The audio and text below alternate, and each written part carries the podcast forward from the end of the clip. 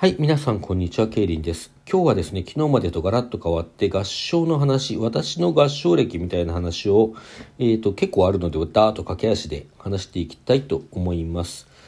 はっきり覚えてるのは小学校の高学年ですね。5年生から、あの、小学校でね、通ってた小学校で、音楽の先生が朝人を集めて、生徒を集めて合唱をやってたんですよね。特に名前なくて、なんっていうかまあ言ってみれば部活みたいなあれですけど放課後はそんなやってなかったですね。当時土曜日は午前中学校あったんですけども土曜日の放課後にやる時がありました。でなんか発表も発表は何回かしたと思うんですけどそれもなんか言われるままについててどういう場所だったのかコンクールではなかったですね。合唱祭みたいなあれだったのかな。で覚えてるのは「七色の輪の中に」っていうこれ NHK のコンクールの課題曲だった曲らしいんですけども「朝焼けの海が遠く霞む」っていう感じの曲でした。まあいい曲でしたよね。あとはあんまり覚えてないんですけどね「あの杏の花がどうした」とかいう歌も歌ったけど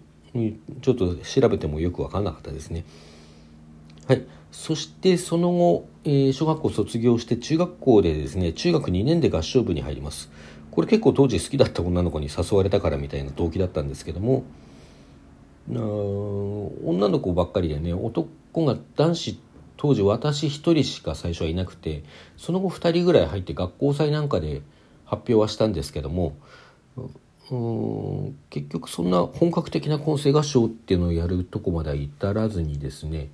結局3年生になるちょっと前ぐらいに辞めちゃったんですよね。何人かと一緒に。まあ、工作部ってとこに入ったりしたんですけどね。コンクールとかには出なかったし対外的な行事には全く出ないまま終わってしまいましたね。発表は学校祭だけでした。その後高校に入ります。高校で高校の部活が当時ちょっと札幌市で前々年に銅賞前年に銀賞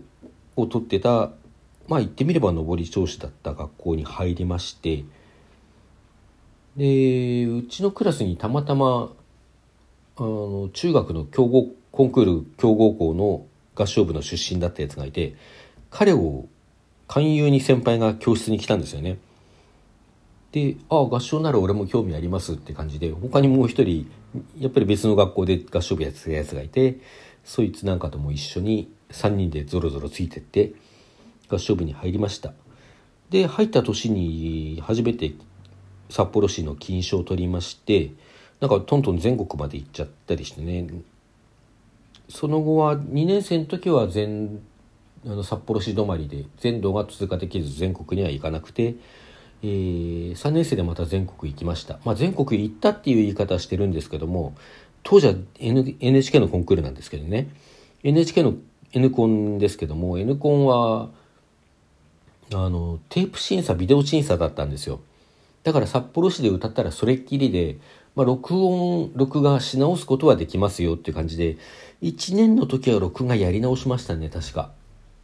うんやり直したんだけどまあまあ全国ではね同賞かなんかだったんですけど。えー、っと歌ったのはね1年の時の課題曲が当時課題曲って NHK コンクールの課題曲って2つあって A の方が新曲 B がこうリバイバルの昔の曲っていうんでどっちか選ぶ感じだったんですけど1年2年はともに A の方を歌っていて1年生が青島広志作曲「青春のノートブック」えー、2年生の時が坪能克裕作曲「さようならの季節に」でした。3年の時だけ B を選択してますね。あの平吉武国「我がマイルストーン」っていうまあ往年の名曲ですよね。自由曲の方は1年の時が荻窪和明季節への眼差しより伸びる。2年の時が同じく荻窪和明の、えーと、復活より忘れられた海。3年の時はこれも往年の名曲になります広瀬良平海鳥の歌から海を歌っています。まああの荻窪和明もねもう今となっては往年の名曲っていう感じですけど当時はまだまだ新しくてあの若い人にかなりの人気がありました。青島博ね1年の時の課題曲作った青島博ですけど最近こう音楽解説の先生みたいになってあんまり曲聴かないですよね。一時期は編曲ものなんか面白いの結構出してたんですけど今全部は普通には手に入らないですしね。はいまあそれはともかくですね、えー、それから大学入りまして、まあ、合唱ここまででいいかなと思ったこともあったんですけどやっぱりやめられなくてこう大学で混声合唱団に入ります。入りまして2年生の頃から指揮を振らせていただきました。これ3年間もやったんですね。2年3年4年とやって、まあ、そのせいでもないんでしょうけど大学にはもう1年いました。5年の時もねあの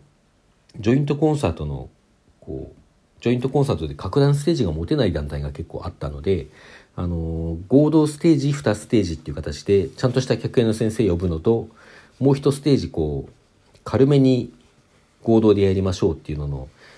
式にこうやりませんかって言われまして「おうじゃあやるわ」って言って 引退してたのにやらせてもらいましたね。えー、振った曲はね西村明のあの「そよぐ幻影と幻のバラ」振りまして「秘密の花」も振りたいんですけどねあの女性合唱なんでなかなか機会がなくて。あと木下真紀子「夢の形」木下真紀子は他にと光る時とか振ってますね。池部池部慎一郎の3つの不思議な仕事。なんかも振ってます。海外曲にあんまり興味がなかったんですね。日本の曲ばっかりずっと高校の頃から。海外の曲を初めて歌ったのは高校の時の先生が実は隠れ隠れっていうかね普段日本語の曲ばっかりやってましたけど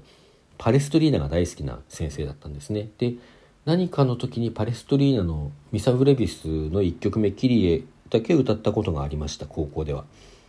大学では3年生の時に客演の先生がこれやろうよって言って持ってきたのがプッチーニの「ミサ・グローリア」ただしクレド抜きっていう形でそれを歌ったのとかあとそう大学1年の時にモーツァルトの「レクイエム」をそういえば最初の春の市民合唱祭っていうやつで歌ってますね。えー、レクイエムのねあのドミネイエーズっていうオフェルトリウムにあたる部分ですよねあのもう100%モーツァルトが作ったではないところになりますかね。それとあとはあ自分で振ってる中にもあのシューマンの「レクイエム」から「テデチェト・イムヌス」っていう箇所を振っています。これも春の合唱祭でしたね割と好評だったみたいです。海外のものも結局うんとロマン派とかその辺のものはちょびちょび聞いたり歌ってみたりするようになっていたっていう感じですかね。で、えー、卒業してから関東にやってきましてもうあまりあのつてもなかった他につてもなかったんで兄貴があの入ってた小さい合唱団に入るんですね。でこの合唱イージーシンガーズっていう合唱団だったんですけどそこも最初はあの第1回演奏会入った年にやってまして「えーと、地球へのバラード」三好明ですねとかあと海外のものあと2つやってるんですけどもブリテンのセ「シリア参加」っていうのと、えー、ブラームスの2つのモテット。あの若書きの方ですね。2つのモテット。ブラームス2つあるんですけども。若書きの方の、えー、2つのモテットをやってます。やっぱりこうロマン派から現代ですよね。海外のものでも。ちょっとだけ指揮振った時期があってその時にやったのがコープランドの4つのモテットっていう英語の曲ですけど。こういうなんかもう近現代ですしね。それがですね一時期こうちょっと休団した時期があるんですが休団して戻ってきてみたらなんかルネサンス曲を一生懸命みんな歌っていてでルネサンスの曲を、まあ、イーゼシンガーズもともと最大でも15人ぐらいまでだったんじゃないかな一番多かった時期で。そういう規模の小さい合唱団だったので、まあ、これ式なしで歌ってみようよって式なしで見合わせて歌ってたりしてたんですね、うん、これが非常に楽しくてそのまず曲が好きっていうよりもその歌い方がすごい楽しくてこれは面白いなと思ってるうちにルネサンスにもズブズブはまりましてそのうちイージーシンガーズはこれはあのだんだんみんな最初はみんな20代とかだったんですけどだんだんこう年を経るに従って結婚しただのこう出産しただの嫁に嫁さんに子供ができただのっって言うて離れていく人が多くて大体ああいうのこう離れていく時にまた来てねって言うと、あの、落ち着いたら来てねって言うと絶対来るよって言うけど、大体戻ってきやしねえんですよね。まあそんな感じでだんだん人が減ってきちゃって、